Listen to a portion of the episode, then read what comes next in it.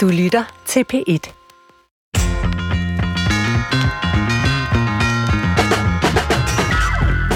Jeg trak frinummer til militæret. Jeg var en øh, langhåret teenager, der var mere interesseret i Guns N' Roses end i rigtige gevær, og jeg ville hellere læse bøger end kravle rundt i mudder. Så jeg gik den akademiske vej, og var måske endda lidt uforstående over for den del af min generation, der gik ind i forsvaret. Men som psykolog er hele ideen om soldatens liv kommet snigende ind på mig.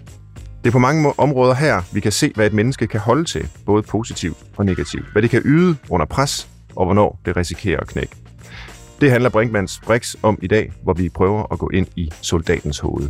Velkommen til. Og øh, producer Christoffer Heide, du er jo omkring de 30 år og er en del af den generation, hvor man rent faktisk kunne ende i krig i Irak og Afghanistan, hvis man gik ind i forsvaret. Var du selv en af dem, der overvejede at gå den vej? Øhm, nej. Både fordi, at jeg øh, slet ikke kunne se, hvad jeg, hvad jeg skulle derinde, og så fordi jeg blev kasseret på en dårlig ryg. Så det, det, det svarede gav ligesom sig selv ret tidligt. Men, øh, men ja, de år, øh, jeg voksede op, var der rigtig mange, som valgte at gå i forsvaret, og når man sagde A, så sagde man også tit B på det tidspunkt, fordi det ligesom ofte førte til, at man, øh, at man kom på en udsendelse. Øh, men jeg vil også gerne høre dig, Svend, fordi du trods alt også kunne have været, måske have været på Balkan, hvis du havde meldt dig ind, eller meldt dig ind, det lyder som sådan en forening, man bare kan, altså man var kommet ind i forsvaret, ja. eller måske en dag som, øh, som, som, som ældre i, til Afghanistan eller Irak. Ja. Overvejede du det?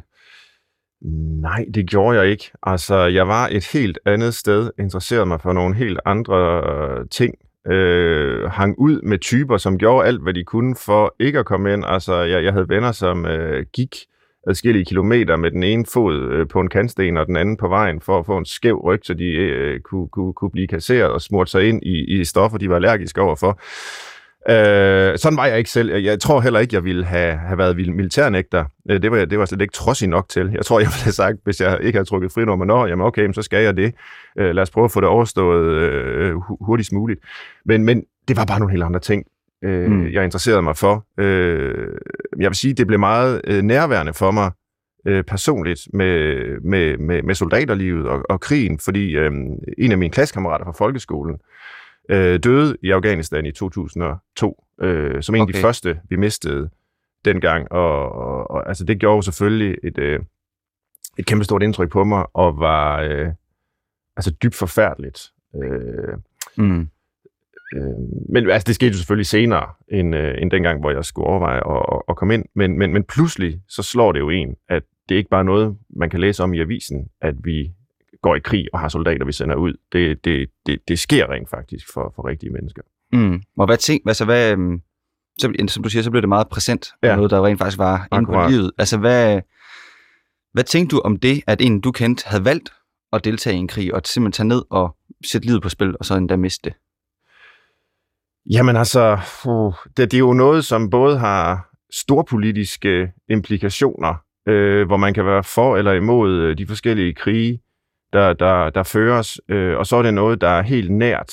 Og jeg tror, dengang var det øh, for mig det nære, der fyldte. Altså, jeg deltog jo jeg deltog i, i begravelsen og trykkede hånd med, med hans forældre. Og, øhm, og det, det er jo selvfølgelig, altså, det er jo bare øh, en pris, man kan blive nødt til at betale, når man vælger at føre krig og sende unge mennesker øh, afsted. Øhm, ja, og så siden vil jeg sige, at jeg er blevet meget mere interesseret i, i, i de sådan større politiske diskussioner om, om krig, og er der retfærdiggjorte krige, er det legitimt at føre krig, og, og, og alt den slags.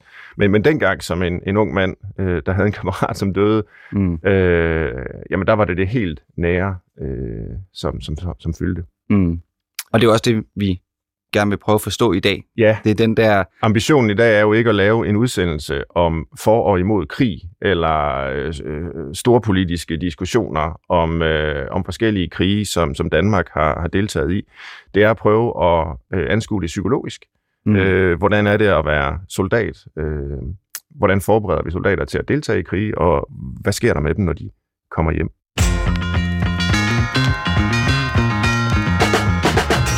Og øh, der har jeg jo så et par gæster, der skal hjælpe mig øh, med det. Øhm, den ene er Oberst, chef for presse- og kommunikationsafdelingen i Forsvarskommandoen, tidligere udsendt til både Balkan og Afghanistan. Susanne Lund, velkommen til dig. Tak skal du have.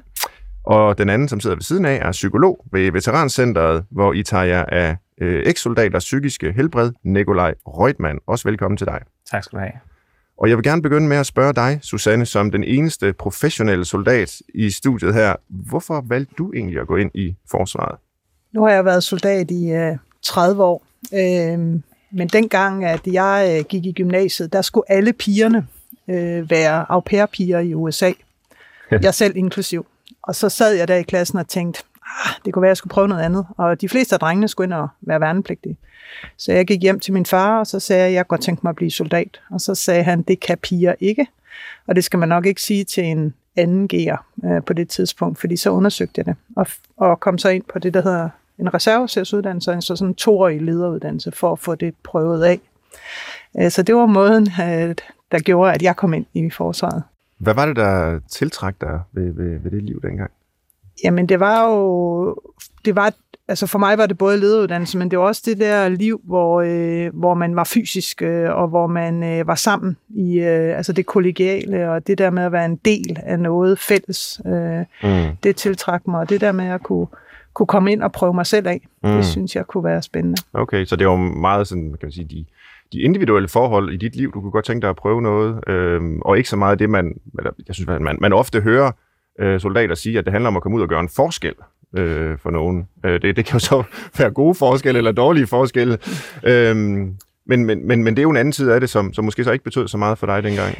Nej, altså det er jo 30 år siden, og ja, dengang ja. var det jo en anden uh, situation. Jeg har selv været, ja. nu været chef for mange af de unge uh, soldater, der kommer ind, og der, der er ingen tvivl om, at uh, det der med at, at være villig til at sætte sig selv over noget, der er større end en selv. Altså det er noget, jeg tror, mange af de unge mennesker i dag, de, øh, de tænker over, når de vælger at gå ind i forsvaret, fordi det er, kan jo blive alvorligt. Mm. Øhm, det var, for 30 år siden, jamen der var, det jo, der var der jo øh, muren, og øh, på den måde var, var det, altså det var jo enten den ultimative krig, eller også så øvede vi os på at være en afskrækkelsesenhed. Øh, men det ændrede sig jo hen over Balkan først, og så senere øh, Afghanistan og Irak, og hvor vi ellers har været. Ja.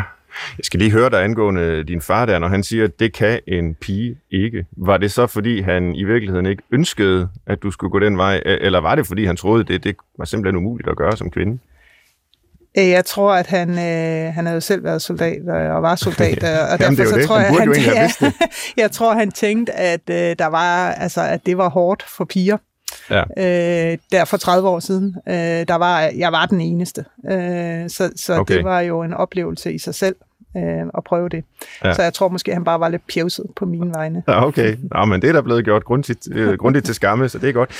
Nå, Nikolaj Rødman, øh, jeg vil også spørge dig. Øh, har du været øh, i militæret? Jeg har ikke været i militæret, nej, som, øh, som ung, eller før jeg blev psykolog. Jeg var nok sådan en øh, dreng, ligesom dig, Svend, som øh, var mere optaget af at læse bøger og... Øh, jeg klatrede ikke så meget træer. Jeg lader måske lidt mere med dukker, faktisk.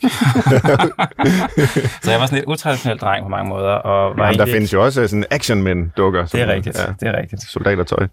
Hvad hedder det? Men jeg havde ikke en stor, har aldrig haft en stor interesse for forsvaret, eller var aldrig blevet introduceret for forsvaret heller gennem min familie, eller gennem nogle af, af dem, jeg i øvrigt kendte. Jeg kendte faktisk ikke nogen, som, øh, som var i forsvaret, da jeg var øh, yngre. Så min interesse har primært været øh, faglig øh, i forhold til at søge ind i forsvaret som psykolog. Mm. Jeg var jo øh, meget interesseret i traumebehandling og kriseintervention som psykolog, og arbejdede egentlig før med traumatiserede flygtninge. Men søgte forsvaret tilbage i 2011, fordi at jeg fornemmede, at der faktisk var en rigtig stor vilje i forsvaret og rigtig mange ressourcer til at arbejde med både traumebehandling og kriseintervention. Altså man havde et rigtig stort fokus, eller var begyndt at få et stort fokus på, at soldater, der kom hjem, skulle man tage sig ordentligt af.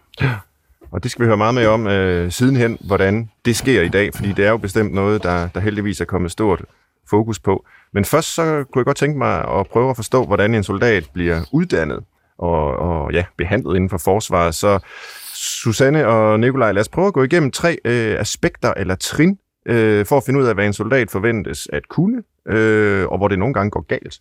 Så jeg har skrevet tre trin ned her, øh, sådan meget enkle faser. Træningen forinden, selve udsendelsen, og så hjemme igen.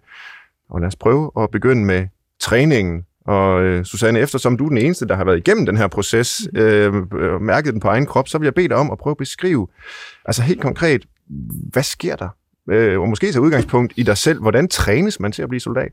Jamen, øh, det starter jo med, at man møder op, og så øh, det første, der sker, det er, at man uanset øh, køn og uddannelse og religion og hvad som helst, så bliver man jo afklædt sit civile tøj, og så bliver man iklædt øh, militæruniform. Og der mm. går faktisk ikke mere end et par timer.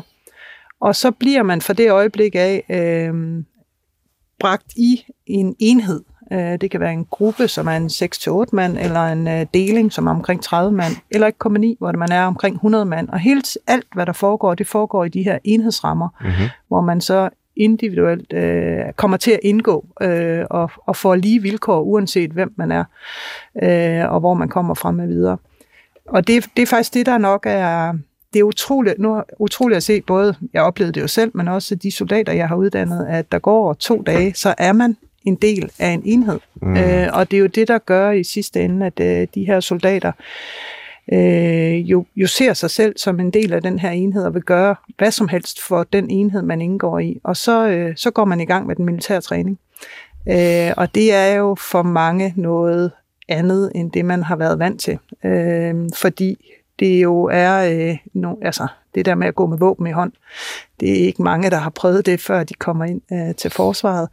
Øh, det med at, øh, at lære øh, og forholde sig til, hvordan man, man agerer i en enhed, øh, i en enhedsramme, i, i det, de scenarier, som, øh, som vi træner imod øh, at komme ud i.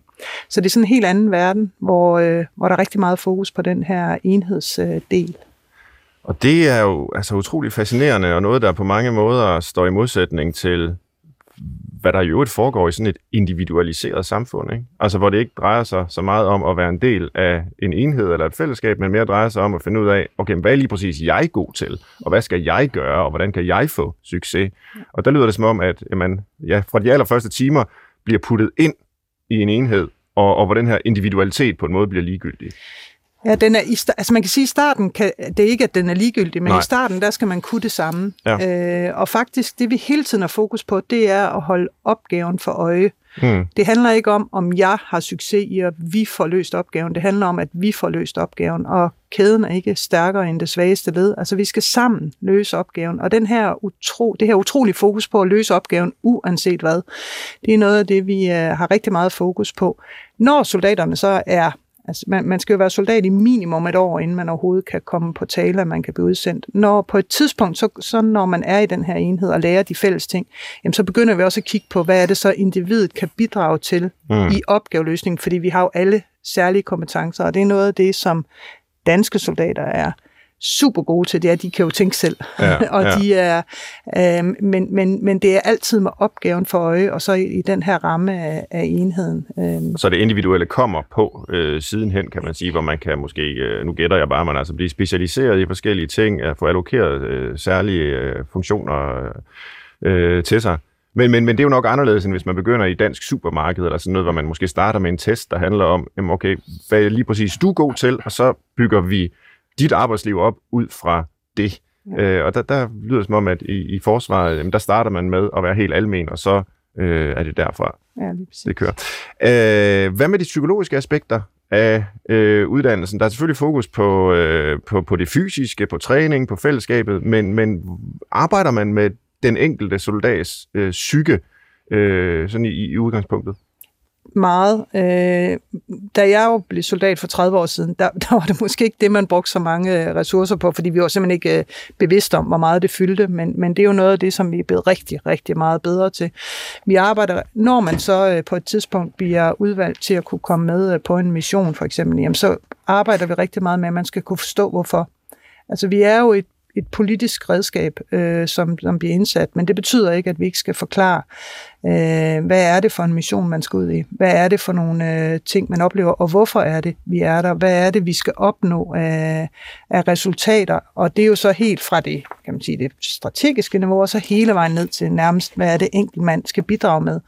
Og holde rigtig meget fokus på den del, sådan så man kan kan se mening i det, man laver. Fordi mm. det, altså, og, det, og det er jo faktisk der, hvor jeg synes, at, at danske soldater er, er rigtig, rigtig gode, fordi vi faktisk tager den der dialog og går meget op i den del. Og det er helt sikkert noget af det, som vi har arbejdet rigtig meget med at, og, og være sikker på, at øh, soldaten kan forstå det. Ja. Øh, også det meningsløse, som jo også kan være der. Mm. Nikolaj Røgtmann, du møder jo typisk soldaterne, når de har været øh, udsendt. Øh, men har du sådan en professionel vurdering som psykolog af, hvad der, øh, hvad der foregår i løbet af den her træningsproces, som vi nu har fået beskrevet af, af Susanne?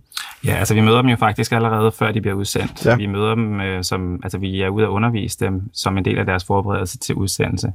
Og der underviser vi dem jo i stresshåndtering og krisemestring helt generelt. Mm-hmm. Øhm, så møder vi dem jo ikke kun før, vi møder dem også under udsendelsen, hvor vi faktisk tager ud til dem og besøger dem. Øh, vi kan være på kontaktbesøg eller på besøg, hvis der er sket et eller andet voldsomt, som de har brug for hjælp til, psykologisk set.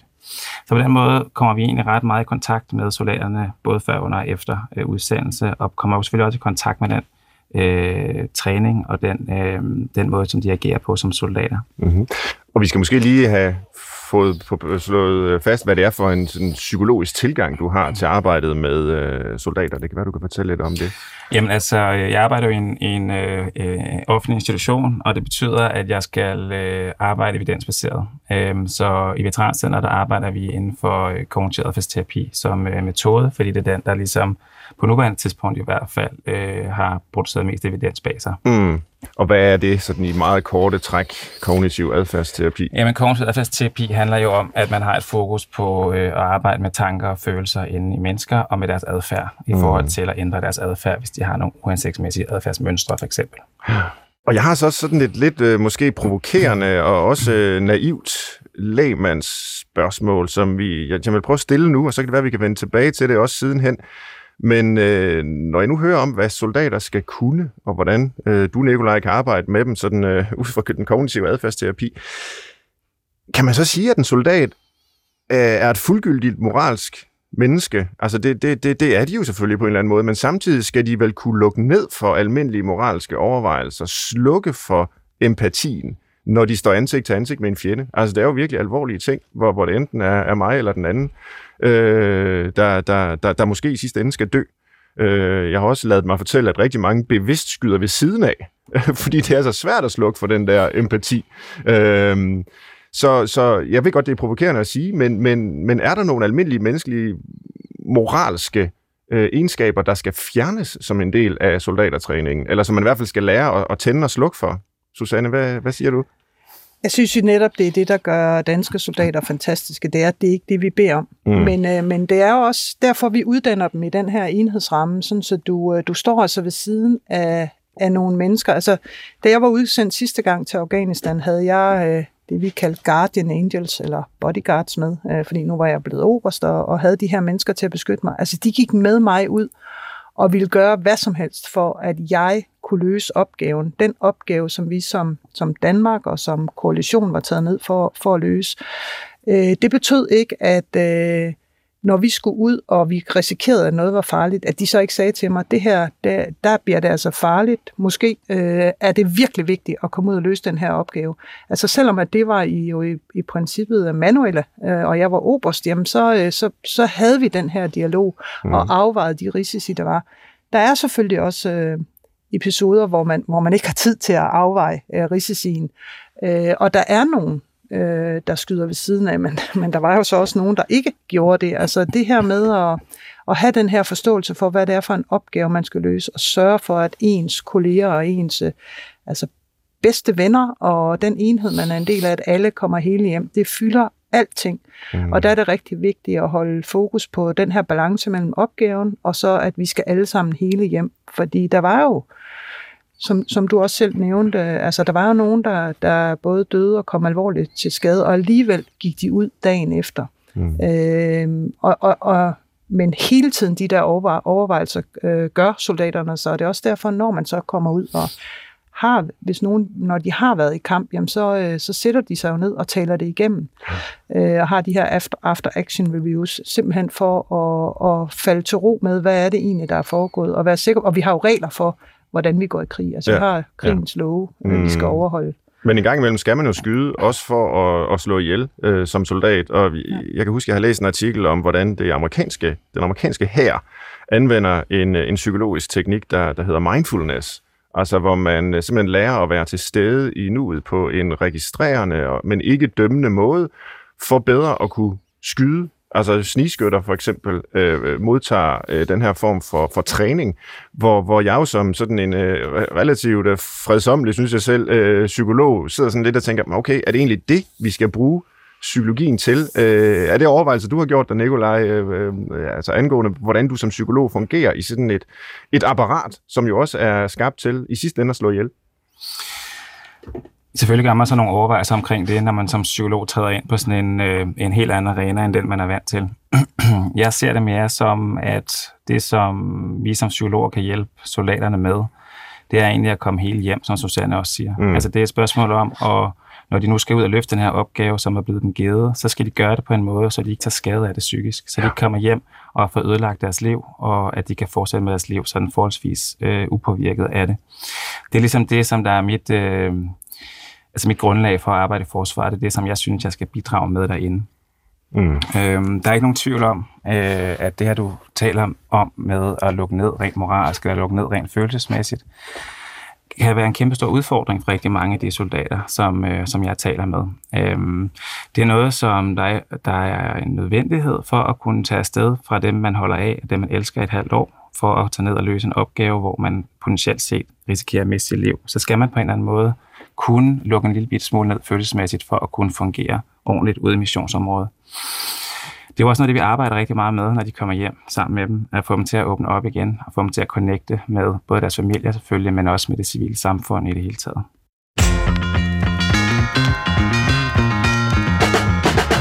Du lytter til Brinkmanns Brix på P1, hvor jeg i dag har to gæster med fra Forsvaret. Den ene er oberst og talsperson øh, Susanne Lund, og den anden er psykolog ved Veterancentret Nikolaj Røgnmann. Og jeg undersøger i dagens program soldatens mentale tilstand, sådan i bred forstand. Og jeg kunne tænke mig at gå lidt videre nu, og vi har måske allerede været lidt inde på det, men altså at, at prøve at finde ud af, hvordan den psykiske tilstand skal være øh, for en soldat, inden man bliver udsendt. Altså, hvordan ser den sunde soldat ud. Og, og Nikolaj, du har jo beskrevet øh, dels, hvordan du, du arbejder med soldaterne, når, når de har været afsted, men jo egentlig også allerede har kontakt med dem inden.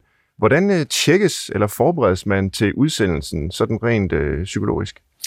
Jamen, som jeg var inde på før, så øh, noget af det, vi jo underviser dem i, det er, det er hvordan de håndterer stress, mm. og det er, hvordan de håndterer kriser. Der er ikke nogen tvivl om, at det at være udsendt er, især hvis man er udsendt i øh, en, øh, en krigszone med meget aktivitet, jamen så er det jo stressende. Øh, det er ikke kun stressende, fordi man er ude og væk fra sin familie, og man er på arbejde 24-7. Det er også stressende, fordi man hele tiden skal være i et øh, fået alarmberedskab, man skal hele tiden være klar på sin opgave, og man er i øvrigt hele tiden placeret langt væk hjemmefra. Så der er mange forskellige stressfyldte øh, elementer, mm-hmm. eller potentielt set stressfyldte elementer ved at være udsendt. Og det skal de selvfølgelig forberede sig ordentligt på. Kan man det? Altså forberede dem på det? Altså et er, at man kan lære teorier om, eller videnskabelig viden om, øh, hvordan reagerer øh, krop og sind på, på stress og, og, og langvarig pres osv. Det kan man sidde på skolebænken og læse om, eller få at vide af en, af en forelæser som dig.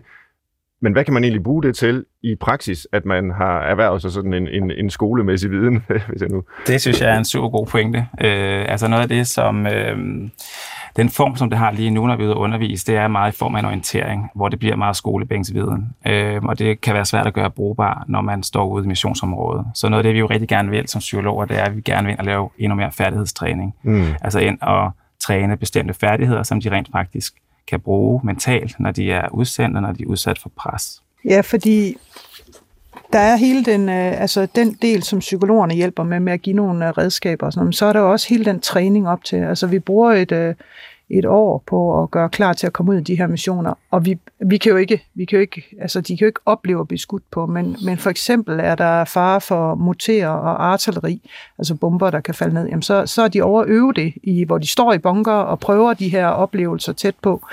Øh, selvfølgelig med den sikkerhed, der, der skal være. Øh, vi er på øvelser i mange døgn ad gangen, hvor vi også øh, prøver det her med at blive stresset, altså have travlt og ikke sove så meget, og måske heller ikke få så meget at spise, simpelthen også for at, at finde ud af, hvordan reagerer man, øh, når man bliver træt, og når mm. man øh, bliver stresset.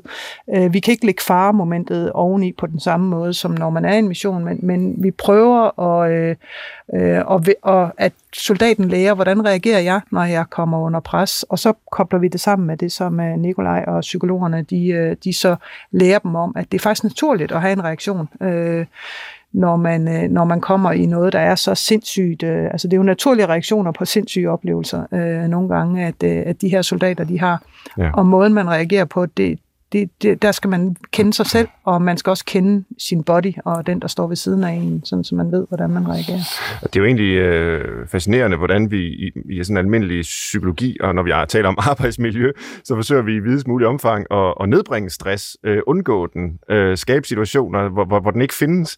Og, og så er en del af træningen af soldater, det er faktisk at gøre det stik modsatte. Det er at skabe situationer med stress og pres, hvor man øh, får folk øh, kan man sige, langt ud og afprøver deres grænser, Øh, selvfølgelig med henblik på, at, øh, at de så skal kunne klare det bedst muligt i, i, i en virkelig farlig situation. Men, øh, men, men, men det er bare lidt, altså for en psykolog sjovt at høre, at det, det er nogle af de omvendte ting af det, vi normalt vil, øh, som er nødvendigt her.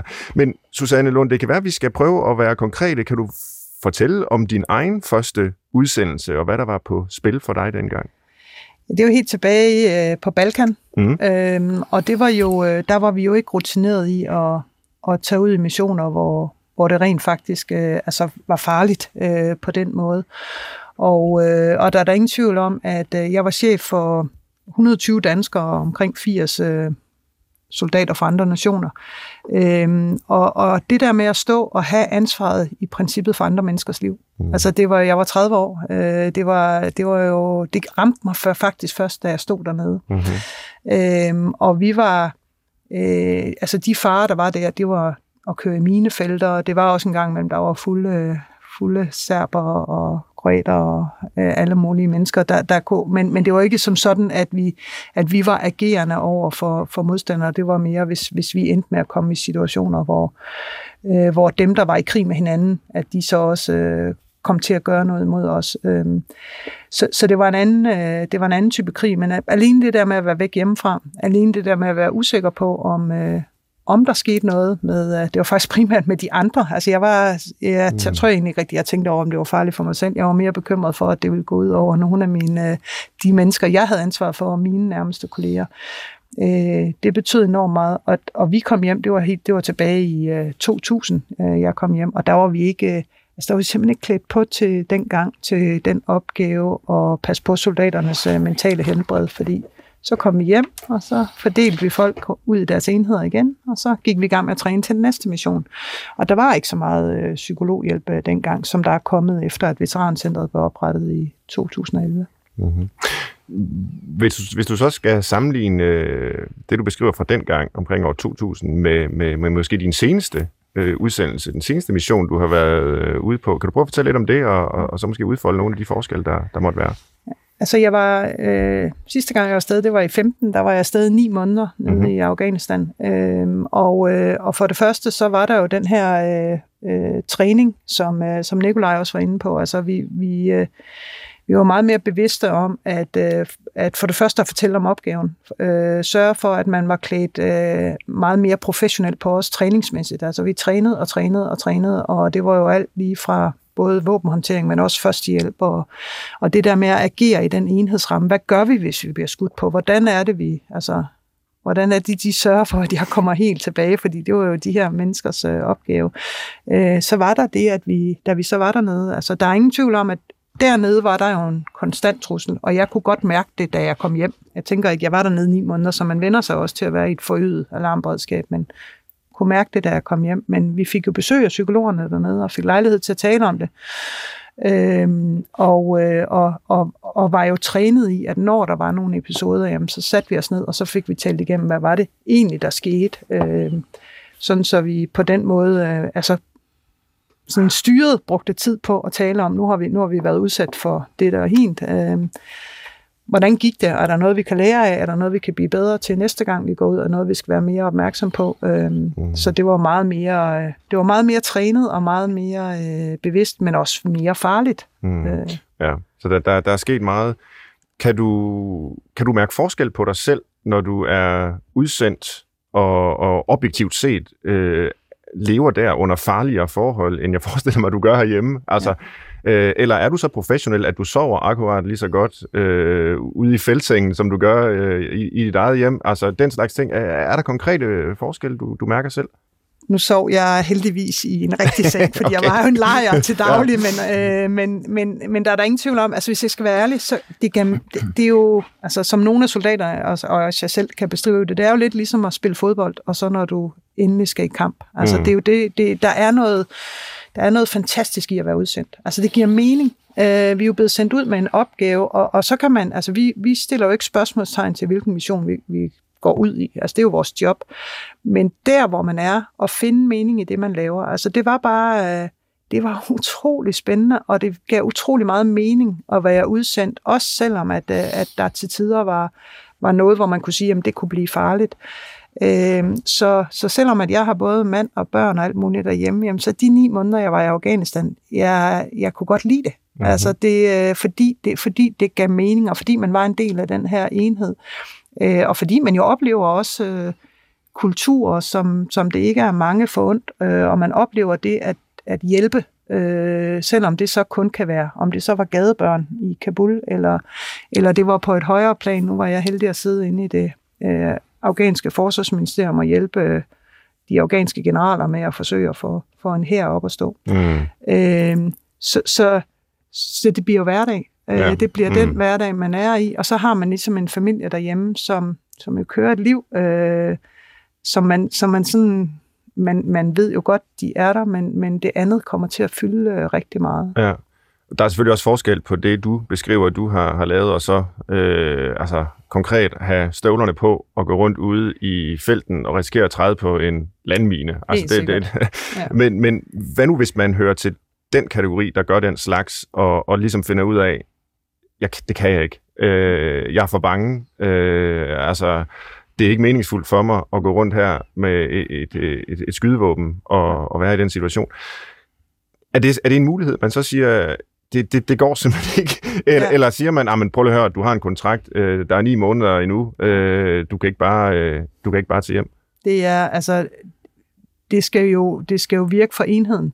Mm. Man har trænet. Øh, der er ikke ret mange, der når dertil, men hvis der er dem, der får det, altså vi, vi, man ved ikke, hvordan man reagerer, før man er dernede. Og hvis man ikke, hvis man ikke kan det, og hvis man ikke ved det, og så, der, så skal man ikke være der. Altså, øh, og det er både for den enkelte skyld, men selvfølgelig også øh, for enhedens skyld.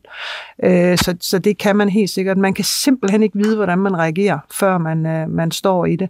Og som sagt, så er det jo øh, naturlige reaktioner på sindssygt unaturlige oplevelser. Ikke? Og mm. der har været nogen, der, som simpelthen har øh, som ikke har, har, har villet det her, og så kommer de hjem, og så kommer de til at tale både med enheden derhjemme, øh, for det skal jo være okay. Det er jo ikke, fordi man quitter, altså det er simpelthen fordi, der var ens grænse, og så skal man selvfølgelig tale med psykologerne, sådan så man øh, får det her bearbejdet, fordi vi har også trænet i et år, og alle mand er vigtige. Hver eneste mand, der bliver udsendt, har jo en speciel funktion, og man skal heller ikke have den der følelse af, at man svigter. Altså det, øh, så derfor øh, bliver man så sat sammen med psykologerne, og skulle gerne komme godt igennem det.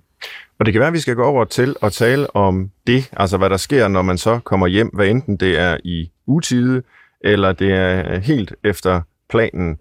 Øh, så kan det jo være, at man har nogle særlige øh, udfordringer, måske deciderede symptomer, og øh, møder sådan en som dig, Nikolaj Reutemann. Mm. Hvilke typer af udfordringer er det, soldater kommer til dig med? Jamen, jeg tror egentlig gerne, jeg vil starte med at gribe den udfordring, som I allerede lige har talt om, nemlig den her mhm. med ikke at kunne færdiggøre sin mission. Fordi det er nogle af de... Øh, nogle af dem, som har det rigtig, rigtig svært med at komme hjem igen. Dem, som ikke har kunnet færdiggøre deres mission. De føler på mange måder, at de har svigtet deres enhed, de har mm. svigtet deres kollegaer, de har trænet og trænet og trænet op til noget, som de så ikke har kunnet gennemføre. Altså, der er en stor opgave i at få hjulpet øh, dem tilbage øh, på en ordentlig måde i den enhed, de nu hører til i, eller i det civile samfund, hvis de skal ud af forsvaret.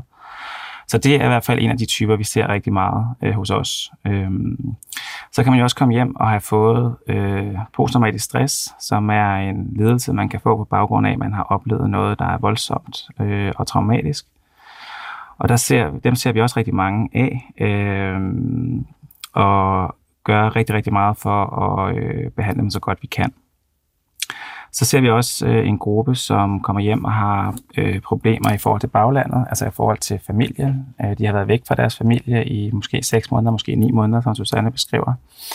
Og der kan være nogle problemer forbundet med at skulle finde ind i sit familieliv igen, og skulle øh, få en anden plads i familien igen, efter man har været væk så lang tid. Så det er også noget, det vi kan hjælpe med. Og der hjælper vi både den enkelte soldat, men selvfølgelig også, hvis der er brug for et, øh, et forløb, hvor der, hvor der er fokus på parret øh, eller på hjælp til børnene. Mm.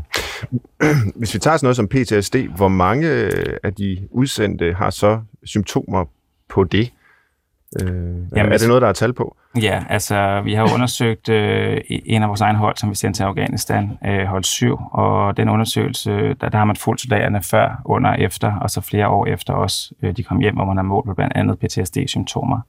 Og der ser man, at omkring 10 procent øh, udviser symptomer på PTSD. Hmm, okay, og hvad er, det, hvad er det for nogle symptomer, hvis vi bare lige skal fortælle lytterne om, hvad det er for en tilstand? Ja, men der er jo tre sådan hovedgruppe af symptomer. Øhm, det første symptom øh, hedder genoplevelse. Det handler om, at man bliver ved med at genopleve nogle af de oplevelser, man har haft under udsendelse. Og det kan være, at man genoplever dem om natten i form af mareridt, man vågner af. Det kan også være, at man genoplever dem i løbet af dagen, hvor de pludselig popper op i ens hoved og forstyrrer en, og man får en lang række sådan, øh, fysiologiske og emotionelle reaktioner på at huske tilbage på de ting, man har oplevet.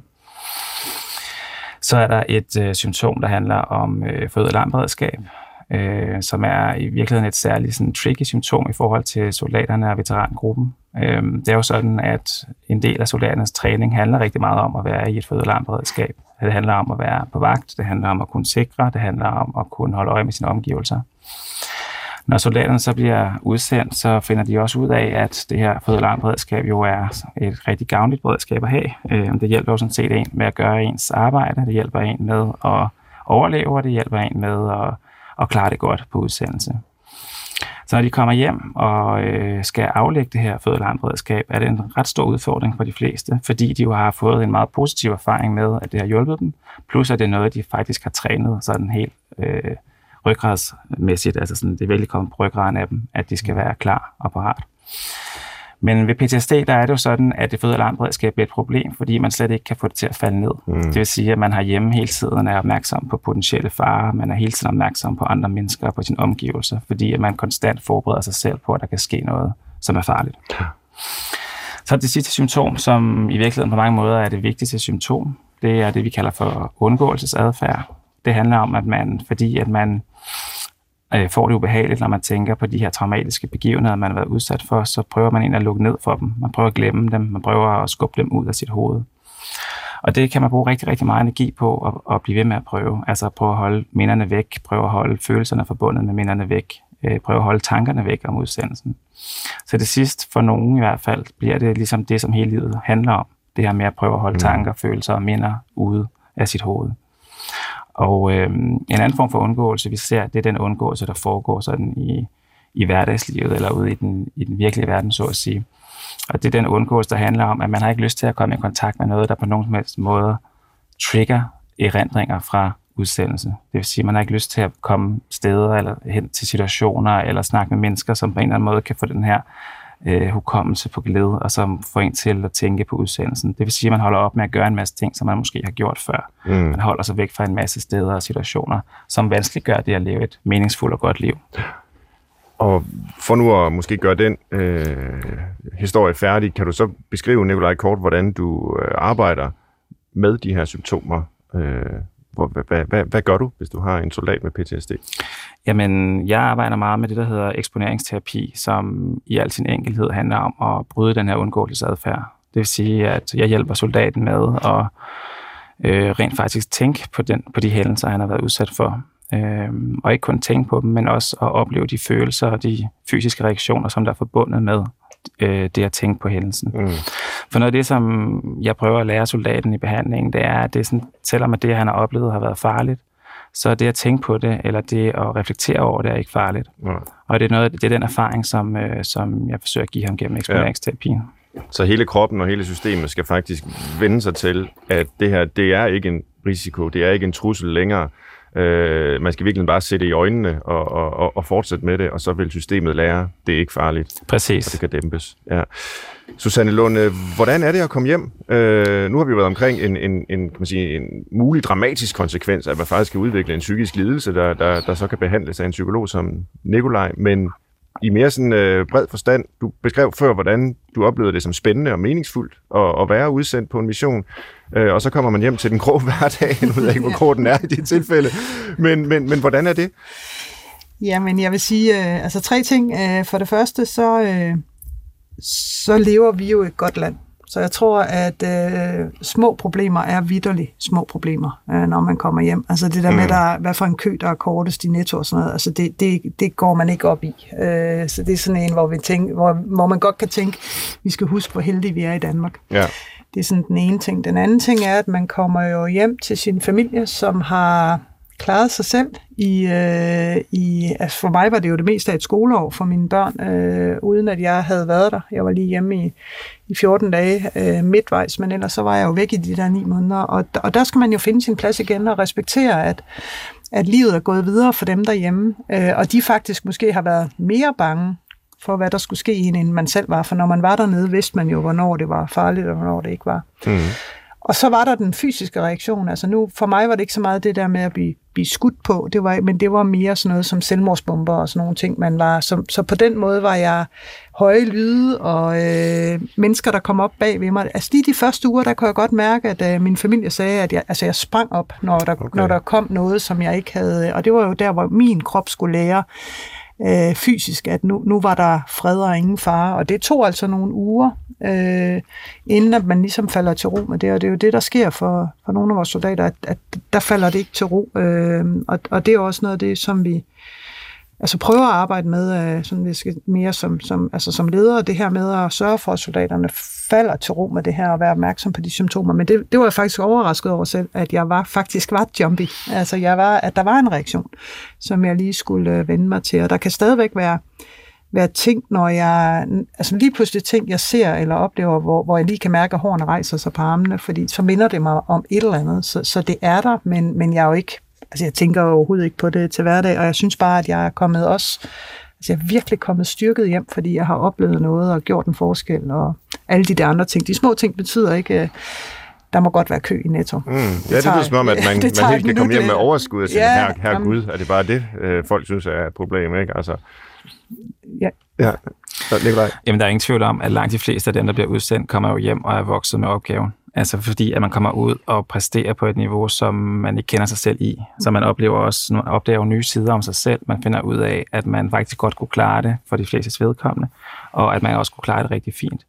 Øhm, så rigtig mange, synes jeg, vokser af at have været udsendt og kommer hjem og har fundet, fået blik for, at de faktisk øh, var meget bedre, end de lige troede, de var. Mm, det er også en vigtig pointe. Ja.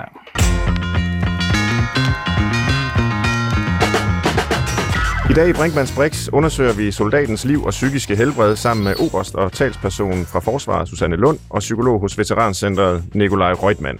Og producer Christoffer Heide, du har siddet og lyttet med. Øh, hvad har vi egentlig overset i vores samtale indtil videre, efter din mening? Jamen, det, det som jeg ikke kan lade være med at tænke på, det er det her med øh, prisen Øh, fordi det, det, nu lyder det til, at vi har et forsvar, som har taget, taget mere og mere hånd om det, man kan sige, det, det psykiske aspekt af en soldats øh, tilværelse, både herhjemme under og forberedelse og udsendelse og debriefing og hvad det ellers hedder bagefter. Men uanset hvordan vi vender og drejer det, så, så, så er det soldater skal ud og lave øh, farligt. Og livet bliver sat på spil, og nogen vender hjem med psykiske øh, lidelser.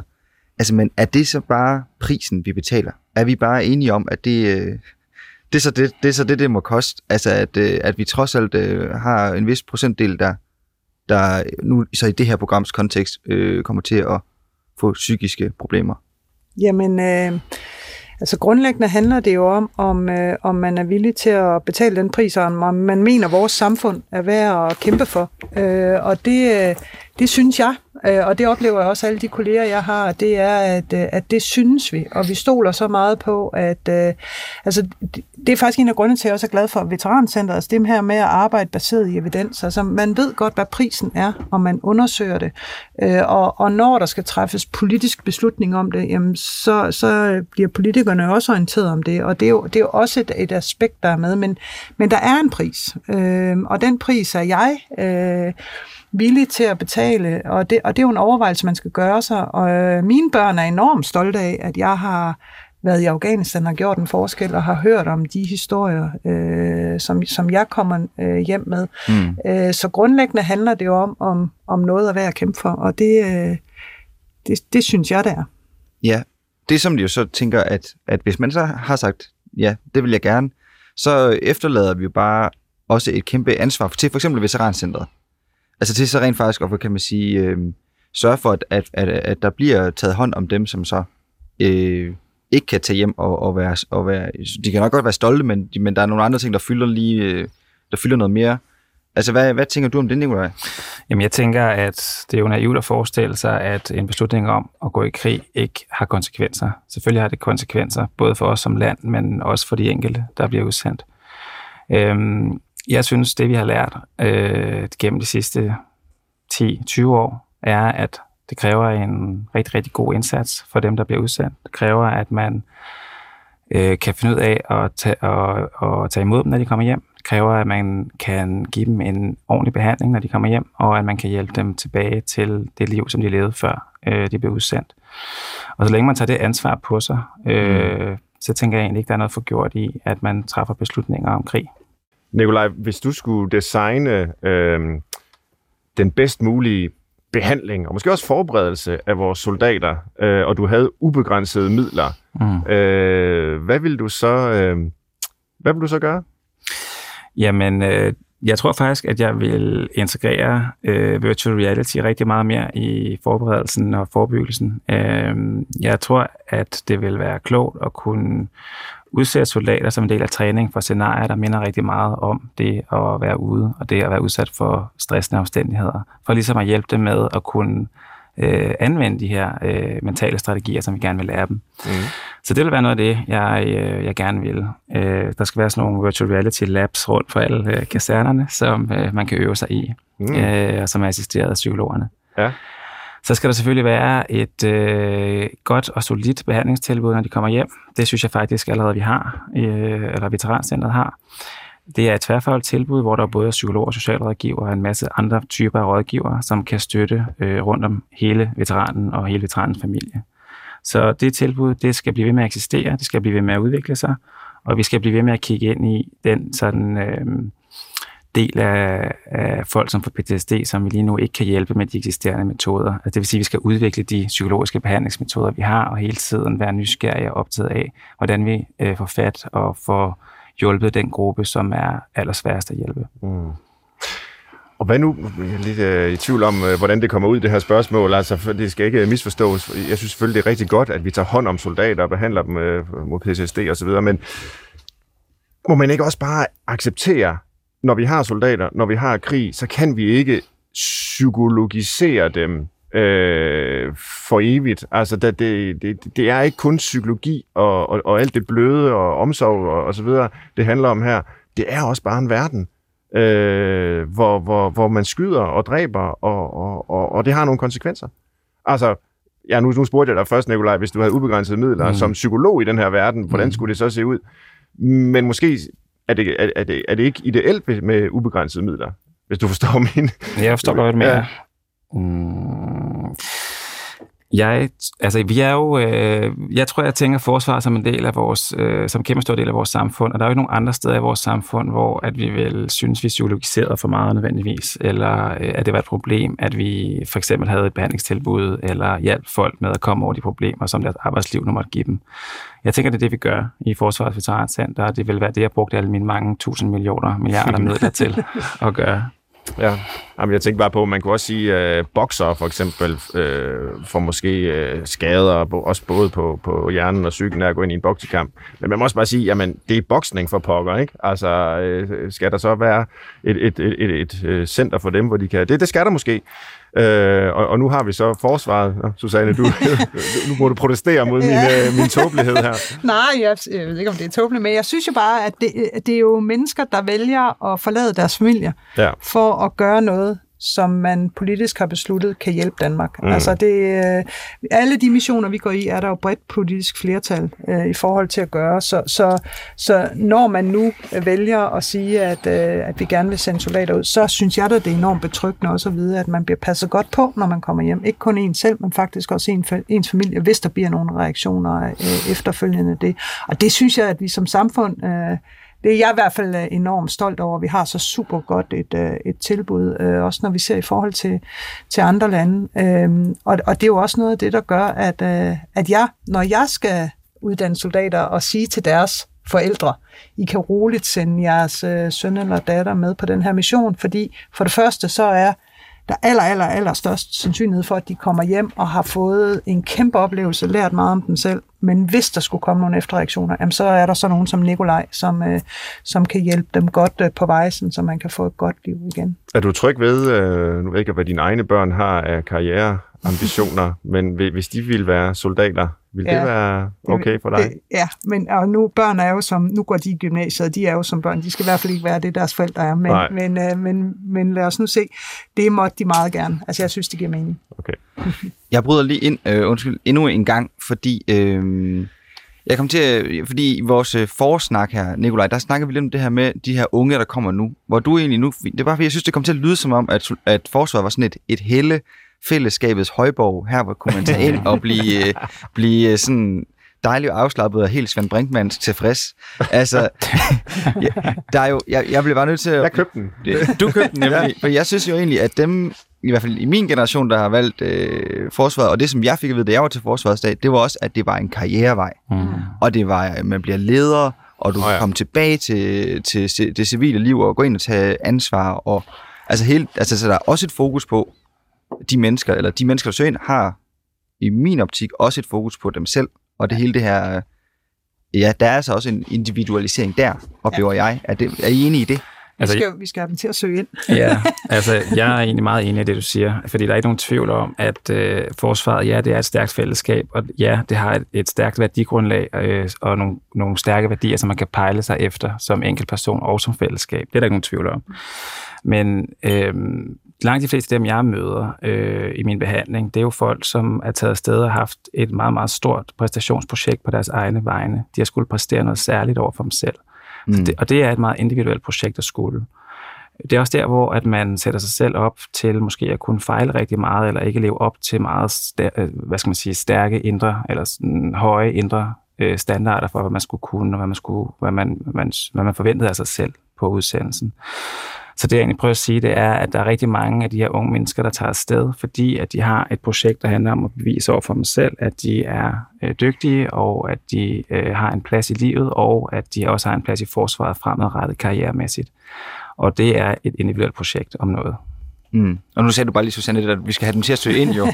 altså, er det, er, det, er det et trick? Nej, nej, slet ikke. Men, men, men det er jo, man skal jo søge ind, fordi at, øh, at at det giver mening, og fordi man gerne vil udfordres. Det er ikke, øh, det er en, en, et arbejde, der både er fysisk, øh, men også, øh, altså man stiller høje faglige krav, så man skal lære en hel masse ting, som man ikke har prøvet før. Øh, så, så, det er på, men, så, så det er egentlig mere at fortælle dem, hvad er det, I går ind til. Fordi det er ikke bare øh, fire måneder, som værnepligten er for de fleste nu, fire måneders højskoleophold, og, mm. og hvis ikke man synes, det er sjovt, så kan man bare, øh, så kan man bare holde op. Altså det, det er alvorligt. Øh, det er, man har ansvar både for sig selv og for andre, og også det, i de missioner, man er ude i. Altså, der er regler for, hvordan vi, vi går i missioner, der er regler for, hvordan vi behandler andre mennesker, og alt det, det, så, det, så det er egentlig mere at gøre dem opmærksom på, at det her, øh, det giver nogle helt unikke muligheder, men det er også et kæmpestort ansvar. Mm. Så må jeg godt gå til listen. Nikolaj Rødman og Susanne Lund her i Brinkmanns Brix vil vi gerne afslutte programmet med en, øh, en liste, hvor vi prøver at sammenfatte den diskussion, vi har haft af dagens tema, og, og giver nogle råd eller principper eller et eller andet videre til lytterne. Og i dag der har vi jo talt om øh, soldater, vi har talt om forsvaret, øh, hvad sker der før, under og efter man bliver sendt ud, hvordan har det forandret sig hen over årtierne med, med, med træningen af soldater osv. Så, så måske kunne vi tage øh, diskussionen lidt ud fra forsvaret og spørge om, hvad vi som civile egentlig kan lære af soldaterlivet, hvis vi øh, har den, den, den veltrænede, gode, sunde soldat. Øh, hvad kan vi som civile så lære af ham eller hende? Tre punkter, så, så noterer jeg, og så giver vi det videre til lytterne, som øh, går med rank ryg fra, fra udsendelsen og implementerer det i deres liv. Må jeg starte? Ja, du kan starte. altså, jeg synes jo, at øh, det der med øh, øh, at sætte vid over jeget, mm-hmm. altså at huske, at, øh, at hvor, hvor heldige vi er ved at, ved at bo i, øh, i den her del af verden, øh, vi bor i, og, og, og, og sige, at det har, altså det er ikke noget, der kommer gratis. Øh, det skal man faktisk træne til, og det skal man, øh, man øve sig i, øh, synes jeg er en, en, en rigtig væsentlig ting. Og mm-hmm. så synes jeg også det der med at og erkende, at alle har en, en grænse. Altså det der med at lære sig selv at kende og prøve at udforske sine grænser, og så også acceptere, at hvis grænsen er nået, jamen så skal man arbejde med den del. Mm-hmm. Øh, synes jeg er noget, som jeg, både jeg selv og jeg oplever de soldater, jeg har uddannet, at, øh, at øh, så må man godt øh, øve sig. Altså det der med, når man møder en grænse, så skal man ikke bare give op. Mm-hmm. Man kan mhm. faktisk godt prøve at, prøve at øve sig. Øh, og så, så synes jeg det der med, at øh, at øh, være stolt af en gang imellem, når man gør en forskel, at så må man faktisk godt ranke ryggen og ja. komme hjem og så sige, jeg har gjort en forskel. Ja. Øh, det var imponerende hurtigt, du kunne læse tre ting op. Sæt vid over jeget, erkende, at alle har en grænse, og øh, tillade dig at være stolt over at have, have præsteret noget. Nikolaj, har du noget at tilføje fra, fra det psykologiske perspektiv til Ja, det? altså jeg tror, jeg vil tilføje det, at øh, langt de fleste soldater, som jeg møder, de har en utrolig stor villighed til at arbejde med sig selv. Mm-hmm. De, vil, øh, de er vant til at skulle presse sig selv, de er vant til at skulle udfordre sig selv. De er derfor også rigtig meget vant til, at, eller villige til at øh, udvikle sig og, øh, og udfordre sig selv. Det synes jeg er noget, vi kan lære af som civile. Mm-hmm. At man har en villighed til faktisk hele tiden at se, hvordan man kan, øh, nu siger jeg noget, som du ikke bliver glad for, Svend, men hvordan man kan optimere sig selv som person, og hvordan man kan øh, i virkeligheden være i udvikling med sig selv. Det er godt. Øh, ja. Jeg, jeg skriver den på alligevel, selvom jeg ikke er så glad for den. Vær villig til at udfordre og optimere dig selv. Og således opmuntret øh, slutter dagens udgave af Brinkmanns Brix. Tusind tak til jer begge to, fordi I kom og fortalte om forsvaret og soldaternes liv. Øh, øh, Oberst og chef for presse- og kommunikationsafdelingen i Forsvarskommandoen, Susanne Lund. Tak til dig. Og tak til psykolog ved Veterancentret, også Nikolaj Reutemann. Tak. Tak til lytterne for at have været med i dagens udgave af Brinkmanns Brix. Man kan altid genlytte dette eller tidligere programmer på dr.dk eller via DR's radio-app. Og så kan man skrive til os med ris eller ros på brinkmannsbrix.dr.dk. Til rettelægger var Christoffer Heide, og jeg hedder Svend Brinkmann. Tak for at have lyttet med.